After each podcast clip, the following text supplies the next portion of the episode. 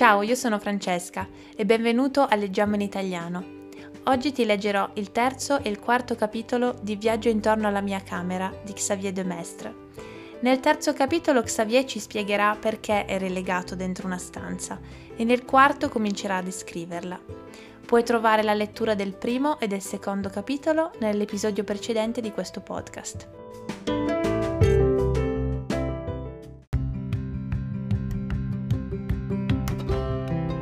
Capitolo numero 3 C'è tanta gente curiosa al mondo. Sono sicuro che vorrete sapere perché il viaggio attorno alla mia camera sia durato 42 giorni invece di 43 o di qualunque altro spazio di tempo.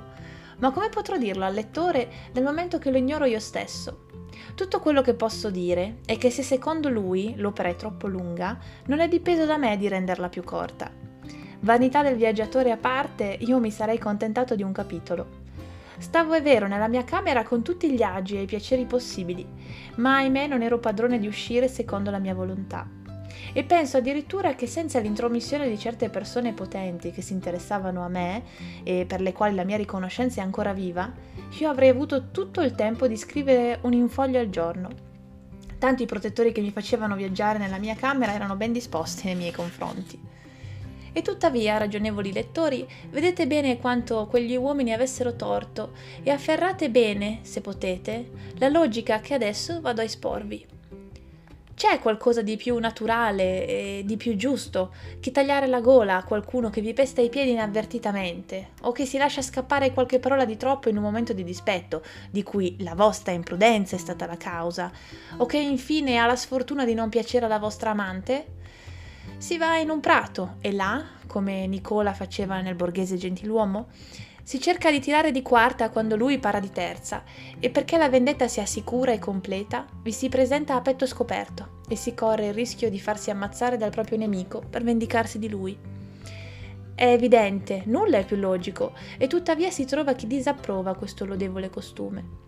Ma ciò che è altrettanto logico è che le stesse persone che lo disapprovano e che vogliono che lo si consideri come una colpa grave, trattino ancora peggio colui che quella colpa rifiuti di commetterla. Più di un infelice, per conformarsi al loro avviso, ha perduto la propria reputazione e il proprio impiego, così che quando si ha la sfortuna di imbattersi in una questione di onore, non sarebbe male tirare a sorte per sapere se si deve deciderla seguendo le leggi o seguendo le usanze e dal momento che le leggi e le usanze sono in contraddizione, anche i giudici potrebbero giocarsi la loro sentenza ai dadi. E probabilmente una decisione di questo genere, cui bisogna ricorrere per spiegare perché il mio viaggio è durato 42 giorni giusto.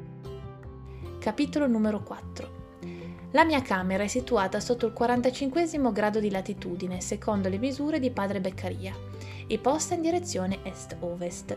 Rasentando il muro da presso occorrono 36 passi per farne il giro. Ma il mio viaggio di passi ne conterà di più, perché io l'attraverserò spesso in lungo e in largo, o anche diagonalmente, senza seguire regole o un metodo. Farò anche dei zig-zag e seguirò tutte le linee possibili in geometria se il bisogno lo richiede, io non amo le persone, così padrone dei loro passi e delle loro idee, da dire oggi farò tre visite, spedirò quattro lettere e finirò l'opera che ho cominciata. La mia anima è talmente aperta ad ogni sorta di idee, di gusti, di sentimenti. Essa accoglie così avidamente tutto quello che si presenta. E perché rifiutare le gioie che sono sparse lungo il difficile cammino della vita? Sono così rare, così disperse, che bisognerebbe essere pazzi per non fermarsi, anche allontanandosi dal proprio cammino, a cogliere quella alla nostra portata. Nulla è più attraente, secondo me, che seguire la pista delle proprie idee, come il cacciatore segue la selvaggina, senza curarsi di mantenere la propria strada. Così, quando viaggio nella mia stanza, io percorro raramente una linea retta. Vado dalla mia tavola verso un quadro piazzato in un angolo e da lì parto in diagonale per andare verso la porta ma benché in partenza fosse quella la mia intenzione, se incontro la poltrona sul mio cammino non faccio complimenti e mi ci siedo subito. È davvero un mobile eccellente una poltrona, soprattutto è della massima utilità per ogni uomo che ami meditare. Nelle lunghe serate d'inverno è talvolta dolce e sempre prudente di adagiarvisi mollemente, lontano dal fracasso e dalle assemblee affollate. Un buon fuoco, dei libri, delle penne, che risorse contro la noia, e che piacere dimenticarsi dei libri e delle penne per curare il fuoco, abbandonandosi a qualche dolce meditazione, per aggiustare qualche rima, per allegrare i propri amici. Le ore scivolano allora su di voi e affondano in silenzio nell'eternità, senza che si facciano sentire nel loro triste passare.